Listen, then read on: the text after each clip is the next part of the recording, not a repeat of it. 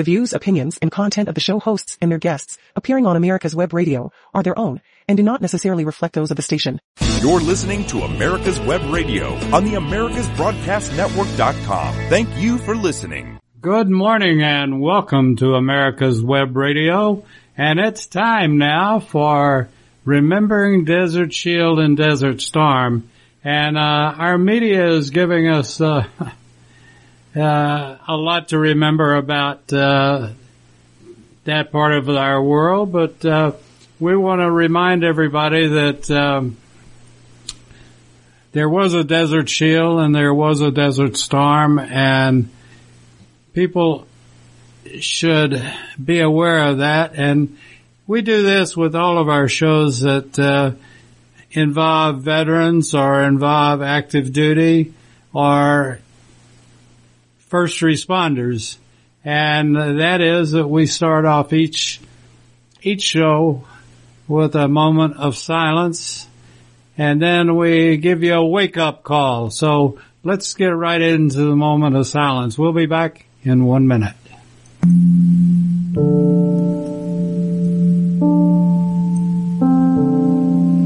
And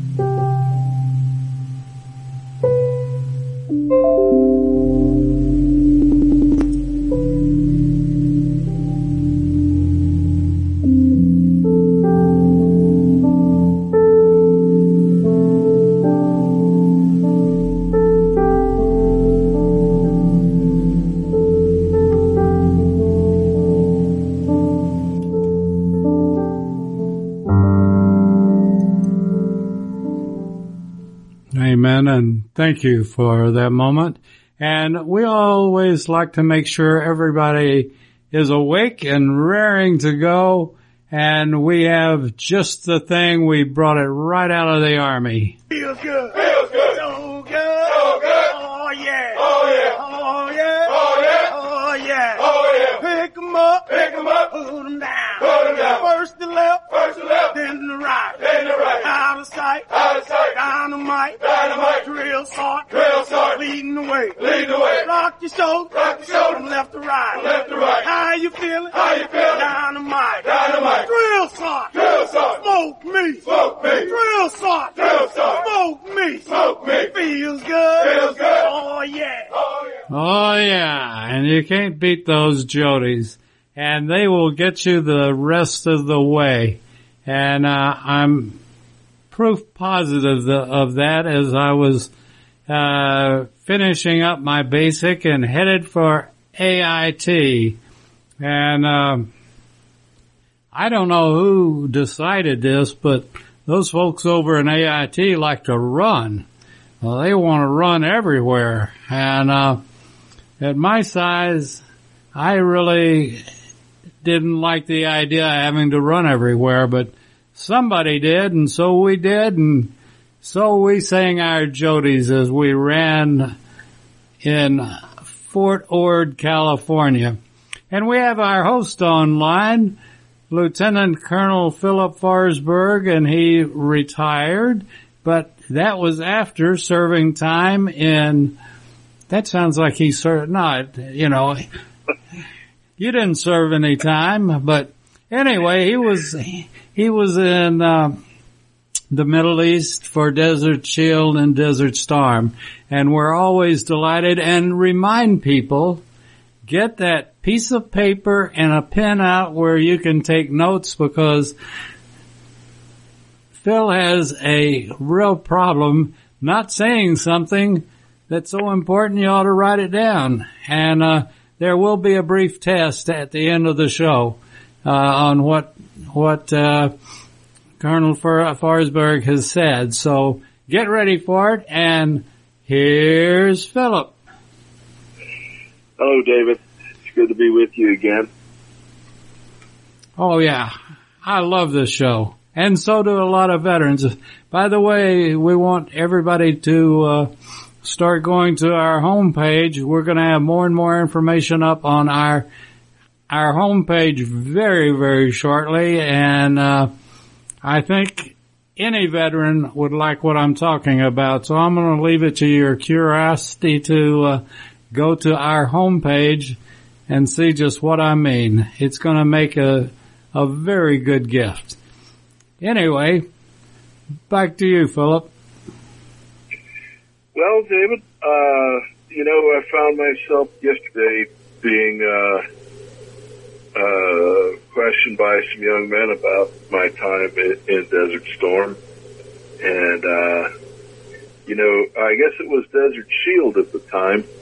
Uh, now these these young fellows, they were probably in their early twenties, which means uh, everything was over and done uh, before they were born. But uh, they uh, they listened with some interest as I described um, how uh, the uh, Iraqi Air Force was comprised of uh, some MiGs, Soviet MiGs, and some uh, French F-1 Mirages, and even I think believe they had a, a few uh, F4 uh, Phantoms that they had gotten somehow, and uh, but they were completely ignorant of the fact that as soon as the air war started, the uh, the entire Iraqi Air Force, anything that could fly, uh, was uh, launched uh, and went directly to uh, Tehran and landed at an Iranian airbase. Uh, it was it was really mystifying to me that uh, that the Iraqis would do that with uh, with their air assets. I, it, I understood why they didn't want to fight um, our uh, Air Force, Navy, uh, pilots, but uh, that I got, and and the coalition pilots. But the um, but what mystified me was that Iraq and Iran had had a, a war going over the swamp that that uh, separates them for uh, decades, and uh, and suddenly uh, Saddam thought that uh, the Ayatollah was his good friend that would uh, take care of his aircraft for him. So uh, that I was really puzzled by that that move. Uh, but all the better. Uh, anything that did not fly to Iran and was not put inside of some sort of very deep bunker revetment uh, was probably destroyed in our uh, in the early stages of our air war. Um, but uh, but before Saddam had departed, uh, he uh, he had his air force flying up uh, along the border, and of course, flying on the OV-1 Mohawk, we had we our mission was side-looking airborne radar, and we had to fly typically around 10,000 feet for a SLAR mission, and uh, SLAR is side-looking airborne radar, and uh, they didn't want our ground speed to exceed 180 knots, uh, which uh, at 10,000 feet uh, equated to somewhere around 140 knots, and then uh, if there was any kind of tailwind, they wanted us to slow down. So sometimes we were sort of on the ragged edge of a of a uh, stall doing our missions, and uh, and then uh, of course, so that the imagery would be perfect, we had to fly these uh, gyro stabilized, uh, you know, autopilot tracks. So there was no uh, no hand induced uh, deviation, and uh, so suffice it to say, we were pretty easy target for anybody. Uh, well, well, either surface to air or uh, you know air to air uh, engagement would be uh, pretty easy against us. So we we had our tracks, um, you know, the, the tracks that we flew. they were uh, typically, um, you know, outside the range of uh, Iraqi fire and forget missiles. Uh, in other words, they could they could fire a missile, you know, get close within range to us, fire a missile, and uh, pull away, and the, the missile would continue to the target.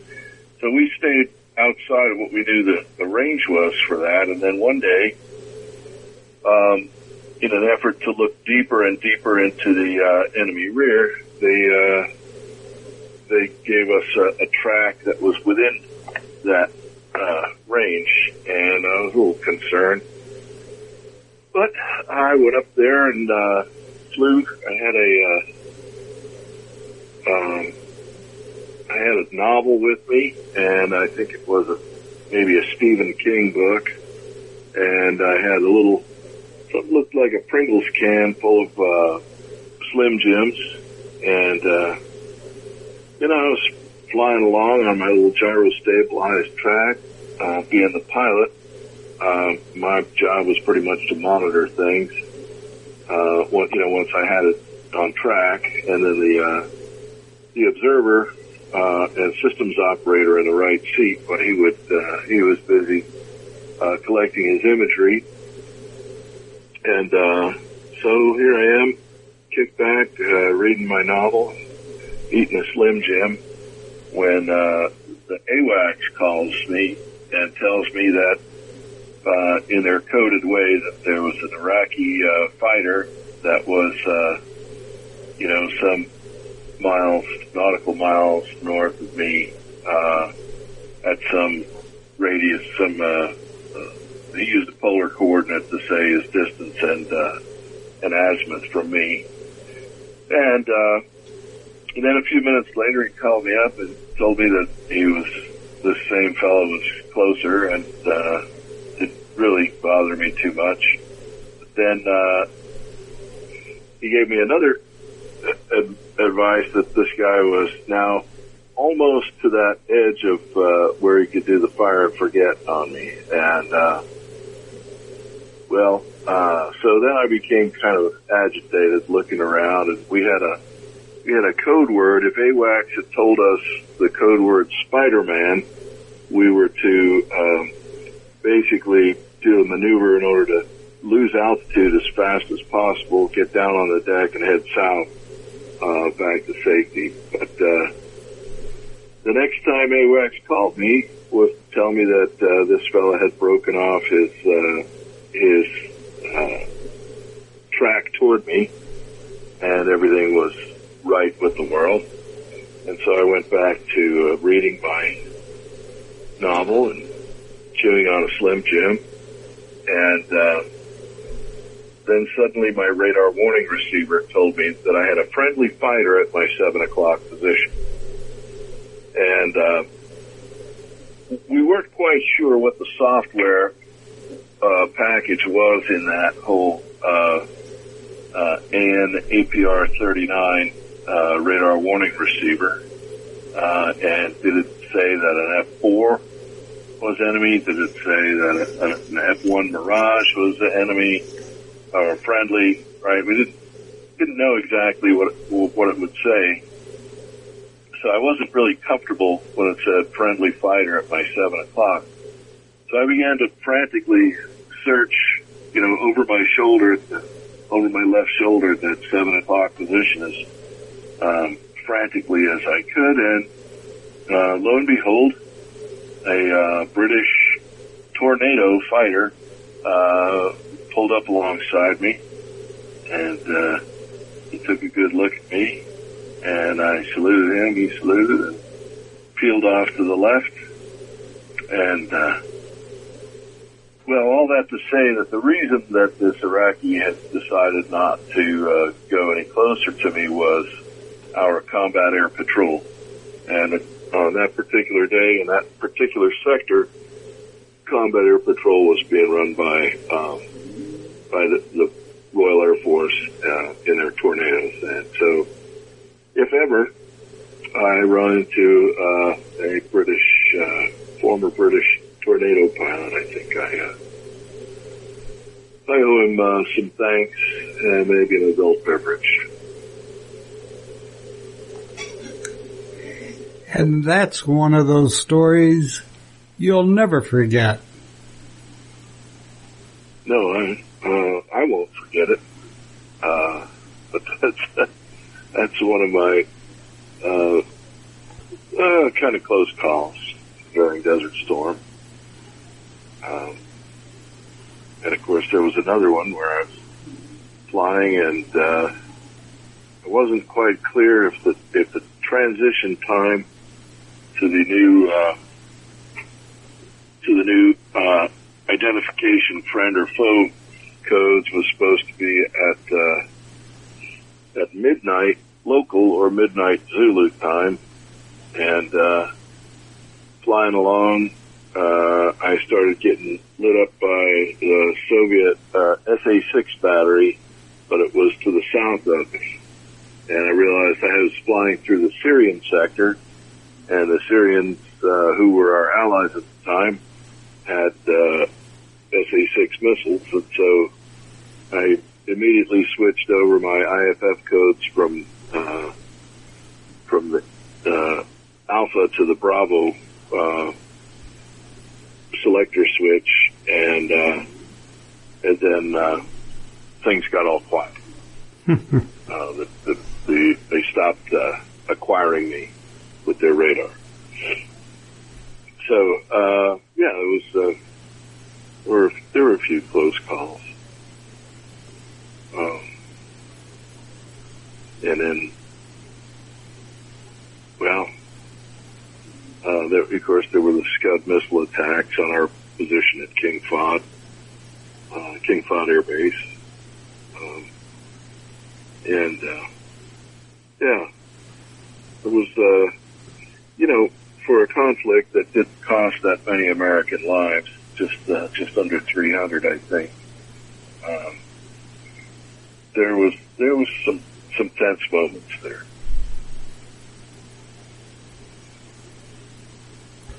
Well, you know, one of the things that I do when there are, when I, when I'm interviewing a, a veteran, uh, is ask if they can name one veteran that can tell one story. And, um, nobody's ever come forth with that veteran. So, uh, you know, I think people that have never served and, and the folks that have served because they can relate to what you're saying, what you're saying, uh, like the stories and, uh, I know I do. And, um, putting yourself in the position and telling, you know, the public how you were feeling at the time, uh, and then have a friendly, having that tornado come up behind you, that just, that had to be a, a relief of, of reliefs. And, um, knowing that you had friends in the neighborhood. Yeah, yeah, I know, um, long ago they had taken all the weapon systems off of our OV-1 Mohawk at the insistence of uh, the United States Air Force. Um, so my only uh, defense was a 38 caliber pistol and my cat-like reflexes. So uh, I was glad that they had come up with uh, some uh, some consideration for protecting me while I was up there. I will tell you uh, that after the conflict, we came back to Fort Hood, we were shown a briefing, and in the uh, in the Iraqi uh, bunkers that had been cleared out, they found these posters that were warning them about. It was all in Arabic except for the words S L A R, SLAR, and it was, an operations security poster telling them, you know, to be careful and do whatever they could to avoid our side-looking airborne radar. Which, um, anyway, I don't I don't know what they could have done other than not move, but uh, the uh, it, it was just a nice affirmation that we were real. They were very concerned about the uh, intelligence we were collecting with our SLAR gear, and um, and you know that uh, that equipment that we used in Desert Storm was uh, well was about 30 years old, and uh, you know that it may not sound that old, but uh, consider the fact that 30 years prior to uh, Desert Storm was the very beginning of the Vietnam War. So, um, you know, uh, it, it was pretty old technology, but it was very useful. It wasn't really developed for Vietnam. It was developed really for, for the war in Europe and, uh, to determine, uh, if a, uh, Soviet, uh, armored attack was coming across the Fulda Gap, as you recall. Um, and, uh, and then there, so the, the, the Mohawk units in Germany spent a great deal of time, uh, covering that, that area with SLAR. Um, however, uh, after Desert Storm, um, wasn't really necessary.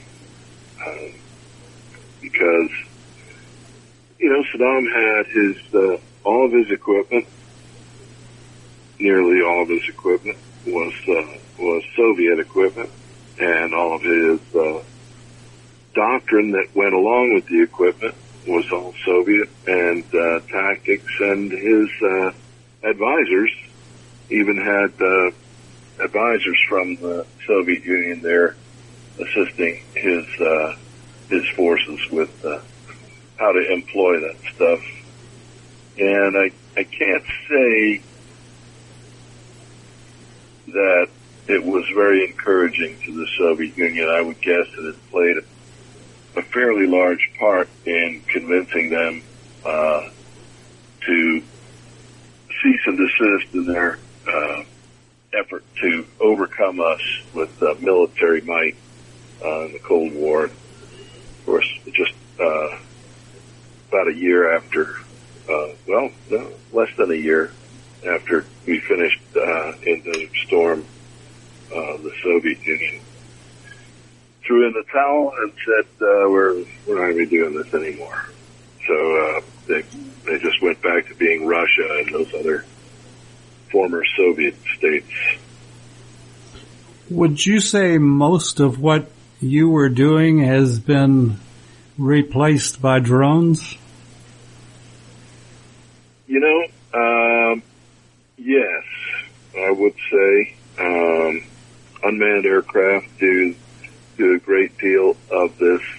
Um, they have, you know, uh, the, the SLAR was very, um, it was kind of crude technology. You wouldn't, you really couldn't see very good imagery. You just got basically a little square on a piece of acetate uh, as far as a, a moving target, and you could you could locate that with latitude and longitude. But um, you know, this whole idea of uh, what we carry around on our on our iPhones uh, or Androids are uh, is just beyond what you know we could have imagined then.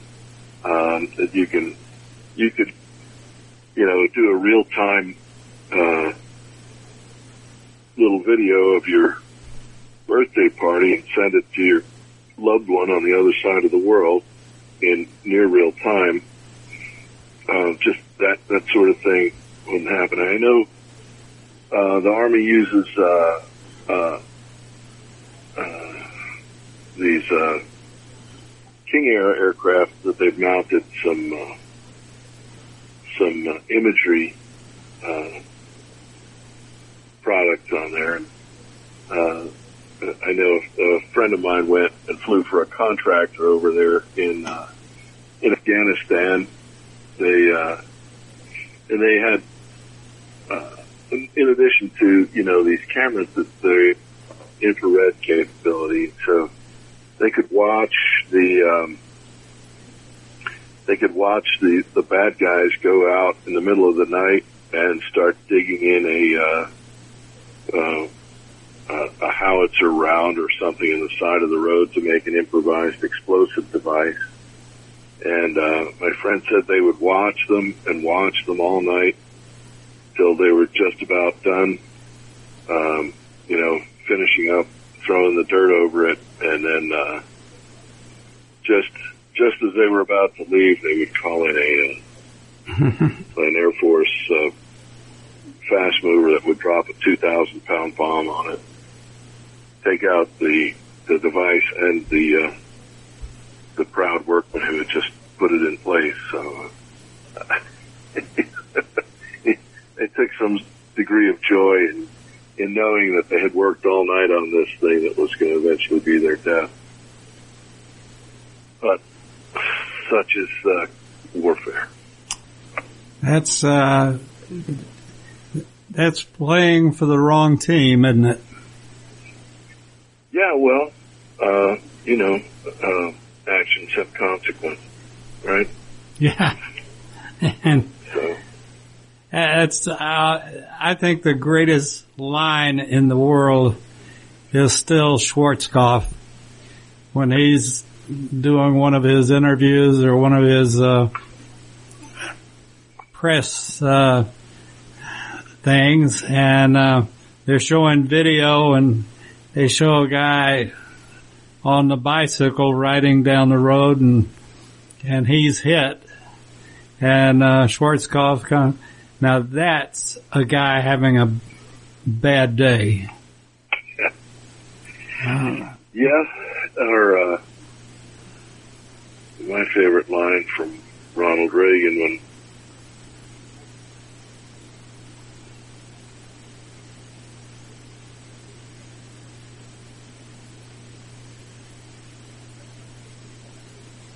Phil, did I lose you? Oh, there you are. Uh, he's, yeah, is that President Reagan said his strategy for winning the Cold War was, we win, you lose. Yeah. or or we win, they lose. But, uh, he was uh, quite eloquent with that. Uh, you know, people, and you know, and it's just that simple. You know, we're going we're going to outdo you, and uh, and there's really nothing you can do about it. You know, David, it takes uh, it takes dedicated troops um, to accomplish this, and when you uh, when you understand the troops, when you understand what motivates them, uh, when you understand what they expect of their leadership, you can have the kind of soldiers we had in Desert Storm. I, my guess, let's see, it would be about oh, we went to Desert Storm about uh, a year and a half into President Bush's uh, Bush 41 presidency, and um, so my guess would be the vast majority of the troops who uh, fought in Desert Storm had entered the service uh, under the watch of uh, of Ronald Reagan. I know I had. Um, uh, I could recall in 1980, I was uh, still in college and going to ROTC, and um, Jimmy Carter was the president, and uh, the uh, some of the some of the older cadets asked me, you know, who was I going to vote for? And I said, I'm going to vote for Ronald Reagan, and uh, they were all concerned. They said he's going to get us into a war, and my response was, if we do get into a war, I want somebody who's going to be in it to win. If you recall, Jimmy Carter, uh, his uh, concept for the defense of Europe was something called the active defense. And, you know, further looking into it, they said, well, what this means is we're going to trade real estate for time. And, uh, and I said, you, so what you're saying is we're going to run away. And that was basically it. Um, thankfully, uh, the Gipper Ronald Reagan didn't have that attitude, didn't ask his nine-year-old daughter how to uh, pursue nuclear policy, and uh, had a little bit better advisors than that. You know, the and a lot of folks don't understand this that the uh, attitude of the commander in chief trickles down all the way to the lowest private in the in the theater. And if you've got a good attitude and doing the best you can for your troops, it goes a long, long ways. And I think that uh, Reagan and um, Bush and you know one of the smartest things Bush said was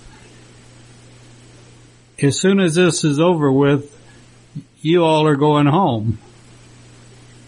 He Yeah. said that for sure.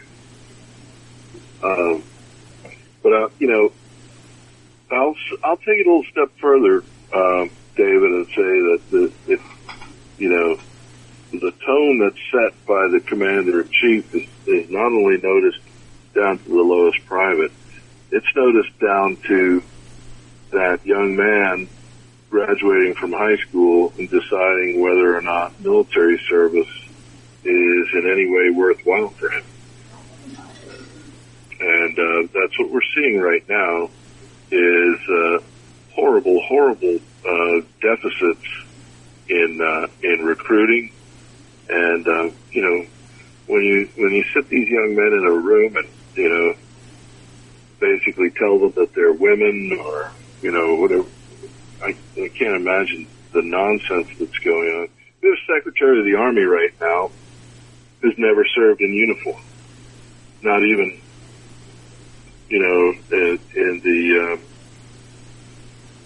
Well, League of Women Voters. I mean, she's uh, she's just a policy wonk, and she doesn't know anything about the army, and she's gone in there basically to turn it into a woke uh, adventure, much to the glee of our adversaries. and the head of the VA has never practiced medicine.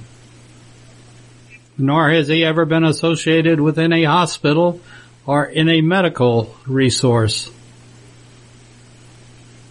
In other words, we have a bunch of dummies in the administration that have no clue what they're doing. And happy birthday to our current uh, Commander in Chief of the Army and Navy. hmm 81 years old, not really able to dodge a sandbag, but, um, you know, just, uh, Well, let me Well- ask you, is the turkey going to give Biden the reprieve or is Biden going to give the turkey the reprieve? somebody sent me something today. Uh, it's a little picture of Joe Biden it says, uh, I will beat Donald Reagan this September. You could take that to the post office. And my experience right now with the post office, um, they've lost two letters for me, and um, the latest one I mailed on the 10th of this month, and has still not gotten to Columbia, South Carolina, to my son. And uh, our postal system stinks. And if you look at the people that are involved with it, they stink as well. In fact, you look at this administration up and down the gambit. It's the poorest choice of people I've ever seen in my life. And no respect, no discipline, no experience. And just like you were saying about the head of the army, uh, why would why would somebody choose her? Oh, it's just to placate uh, a certain political group, interest group. Um, and you know, they're certainly not our friends. These people are not. They're not interested in uh, the security and safety of our republic or the continuation. I think, in the words of Barack Obama, they want to fundamentally transform America. And I think we need somebody to fundamentally transform transform it back. I uh, was watching, uh, and as their slogan has gone, I have switched. And uh, I was watching Newsmax, and they, I didn't see the front of it, the the beginning of it, so I can't tell you who they were interviewing. I think it was one of the large groups that was protesting in Washington, but I wouldn't swear to it. But in their interviews and their work with with whoever they were talking to, they uh, they said that they came up with that if we were to go to war, seventy percent of the people that took the survey would not defend the United States. And my return with that is find those people that said they would not defend the United States and ship them to Venezuela. Uh, yeah, I don't. But just seventy percent said they would not defend the United States. I would, Well, I'd give my last breath for the United States. and and of course you you signed up with a with an oath uh, just to that very end. However, um, probably seventy percent of the people that I see uh, on a day to day day to day basis in the United States, uh, I, I would not want them defending the United States just because I don't think um, they could do a very good job. Um, You don't think they'd have your back? Uh, no, and uh, I think they would cut and run at the first uh, at the first sign of trouble. Um, I I find myself these days spending a lot more time around veterans, specifically combat veterans. Uh, they are my community. They are the ones I identify with you know, the Vietnam guys are the guys that trained me and uh, got uh, very poor treatment from the nation that they went to serve.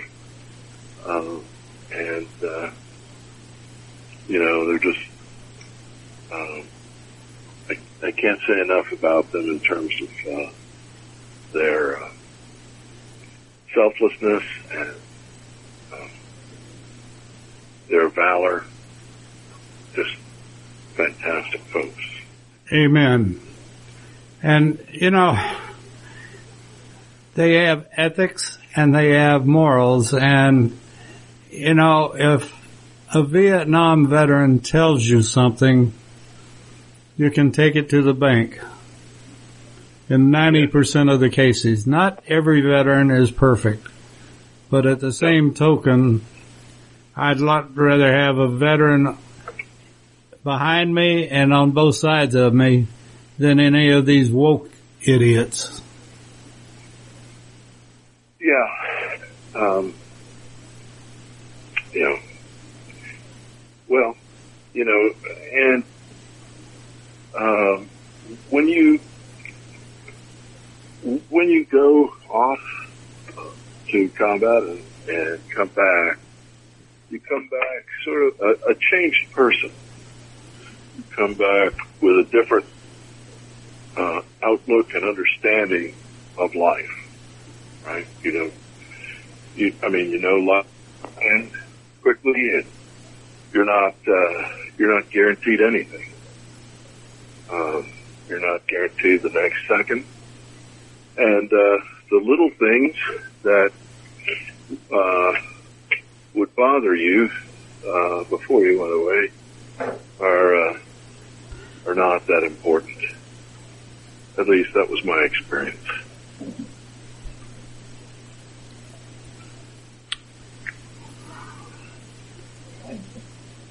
Thank you for your service, Philip. Yeah, it's uh, it was my honor, my distinct honor, and I always feel a little humbled when I hear people say that. Thank you for your service. Uh, Uh, I, I thank them for my paycheck and tell them that I try to be worthy of that every day because I knew it came from their taxes. you know, I guess being in marketing and so forth, that our government has done a, a poor job in explaining really what the military is all about. I think a lot of people that either haven't don't have relatives that have served or friends, close friends that have served, think that all the military does is they're out to kill. They're out to kill. They um, they carry guns, so they must be out to kill. Or they fly planes and they're going to bomb people. Or and yet I bet you, I'll bet you, Philip, you couldn't find me a veteran that wouldn't say being in the military was the best experience of their life. And they're still saying it even if they've been retired for 40 years. And this is what people don't understand that never served and to make a statement like, if we were invaded, I wouldn't help fight for the United States. It just, I, I can't put my arms around it, you know, to make a statement like that. Because one thing, and again, this is, this is, this is how the veteran coming back from Vietnam, going through airports and being spit at and everything else, survived was that he or she was not necessarily fighting for those that were spitting on him. He or she was fighting for that flag. And, you know, which makes up our country. And a lot of people just miss the boat with what serving actually means. And, um, you know, I don't know, I certainly can't address what you felt or what, I can only address what I felt at, at Reveille and our flag flying high, going up the flagpole, and then at taps. And you could say one more day and we're protecting the flag and the flag's protecting us. Because that flag doesn't stand for you and me, it stands for all of us that are, that have served and are serving right now. And I can't imagine somebody saying I wouldn't fight for the United States. Um, you know, I, uh, you know, but I'll tell you this, when you, uh, when you get right down to it, uh, you, you may, uh, you may have various feelings when you, when you enlist or, or, you know, take your commission or enter the service um, you know, patriotism and, you know, valor and doing what's right and love of country. Uh, but I can tell you when you get right down to it, um, you know, in in the thick of things, you're really you're really doing it for the guy on your left and the guy on your right. You uh, you just have to, um, you know, all that other kind of goes away. I mean, it has to be there to begin with to get you there, and it's in the back of your mind when you're when when you're fighting. But uh, really, you're you know you're you're looking out for that guy to your left and your right, and it, it should be that way. And it should, yes. And you're looking out for that person that's two feet from you, as well as that person that's on the other side of the world. Yeah. That's true. And, you know, and your loved ones and the, and the place where they live, and, you know, your family, your wife, children, uh, your parents. You know, and, and for me, my, uh, my, uh, grandfather served in World War One, and my dad served in World War and, uh, really wasn't any uh, question in my mind of what I would do. Uh, so, um, I, you know, so I'm, I'm very glad that I served. I'm glad I served when I did. Um, I, uh, my hats off to those who go into service today for the right reasons, not to go mess things up or whatever. But, uh, but you know, to really um, serve uh, in the face of adversity that is, you know, self-induced by our leadership. Um, you know, I'm I'm grateful for the people who stuck it out during uh, during the post-Vietnam, the, the Ford and Carter years, um, because a lot of the very good people bailed out. Um, that you know wouldn't be part of it. It was a very difficult time. But those those who stuck it out are the ones that uh, that you know helped me and others build up what we got. And uh, I'm very grateful for them. You know, uh, Paronto, or Tanto Paronto, uh, from Benghazi. His fame was from Benghazi. And, uh, he always started and ended, and still does as far as I know, with the line from fifteen thirteen. No greater love hath man than to lay down his life for a friend. And that's what the military is all about. It doesn't matter if you're at 10,000 or 30,000 feet, or you're pounding dirt, or you're in an APC or tank or whatever.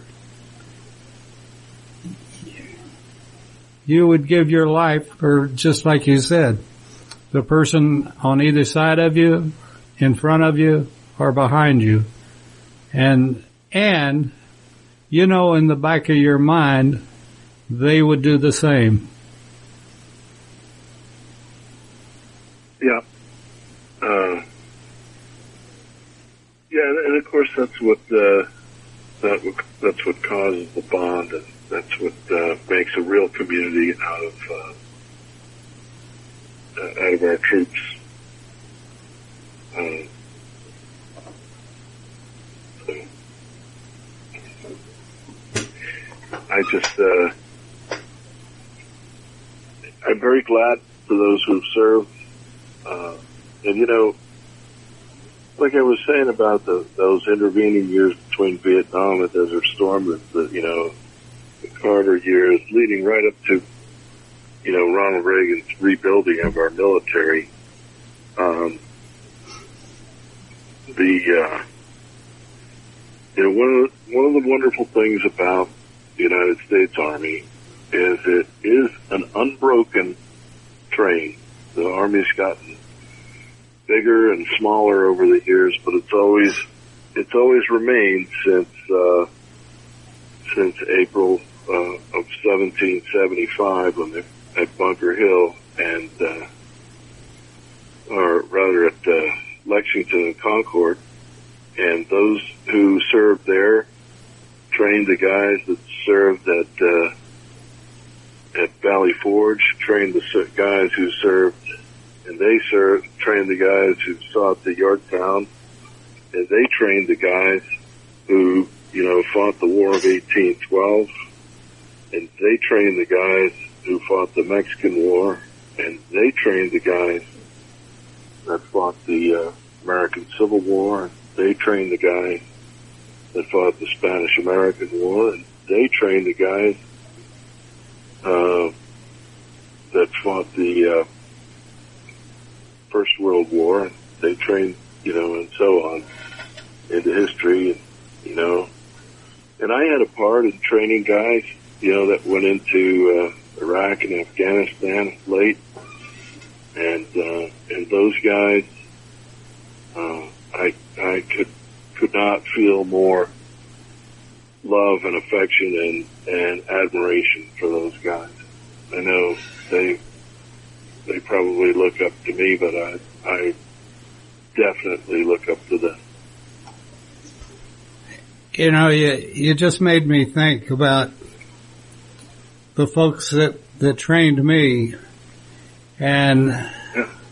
I never, I can say I never, no matter what they had you doing, I never got individually upset with that person because, you know, as they're training you, whether it's how to dig up a landmine or whatever they're training you in, you have this sense they're, they're looking to save your life. Yeah, it's serious business, and there's the matter of attention to detail. Very important. and it and it comes through and sometimes you realize it much later in life as I have but uh you know those DIs drill instructors they wanted you could just feel it. They wanted here's what you do in this case you know? And they had probably gone through that case and they knew how to get you through it and they wanted to. And that's, you know, that's what makes our military the best. And it's, uh, it's like, uh, you know, Air Force jocks are the same way in their training and Marine jocks are the same way in their training. And everybody wants you to get to the other side. Being alive. Yeah, that's a good thing. The uh, uh, you know, attention to detail is, is so important, and I think that's why a lot of uh, employers uh, value military service uh, when they're looking for an, an employee. Um, you know, you could say, well, you know, I, I just all I got was an honorable discharge. Well, guess what? It says right on it, honorable, right? How many people you meet during the day uh, in the normal course of business, you know, have that epithet tied to them, honorable. Um, it's important, It is. you know. And, uh, you know, not only is it important to veterans, but it should be important to civilians that have, and like you said, the guy that's hiring somebody, he knows that if he hires a veteran with an honorable discharge, he's got a keeper. A guy that knows how to take orders and give orders. A guy that knows how to say yes sir and when to say no sir. And will stand up for what he believes in. And that's, you know, it's more than I can say for any of these television uh, hungry woke that want to take us and our country in a different direction. And uh, as was said the other day on a on a Christian broadcasting show, we have to stand up for what we believe in, and we can't let woke change or take our country. And the way to do it is through radio, just like we're doing right now, and television, and listening to the truth. And, you know, that's, that's another thing about the military. You don't get away with telling too many lies in the military. Um, yeah. Well, I mean, I would say, unfortunately, if you've got stars, I think you, you probably do, but it goes back to my um, current attitude about uh, our senior leadership. Well, nobody's perfect. But you know what? We have talked ourselves, or I have talked ourselves, right out of time, and uh, we're going to have to take it to the barn, I'm afraid. All right. Well, uh, thank you for the opportunity to to, uh, to talk today, and uh, I hope the folks got something out of this. Oh, they did, and and uh, your stories are fantastic, and uh, keep them coming. All right. Okay. We'll talk, talk Thank to you, you, next Phil. week, David. Take care, All right. Bye-bye. sir. The views, opinions, and content of the show hosts and their guests appearing on America's Web Radio are their own and do not necessarily reflect those of the station. You're listening to America's Web Radio on the AmericasBroadcastNetwork.com. Thank you for listening.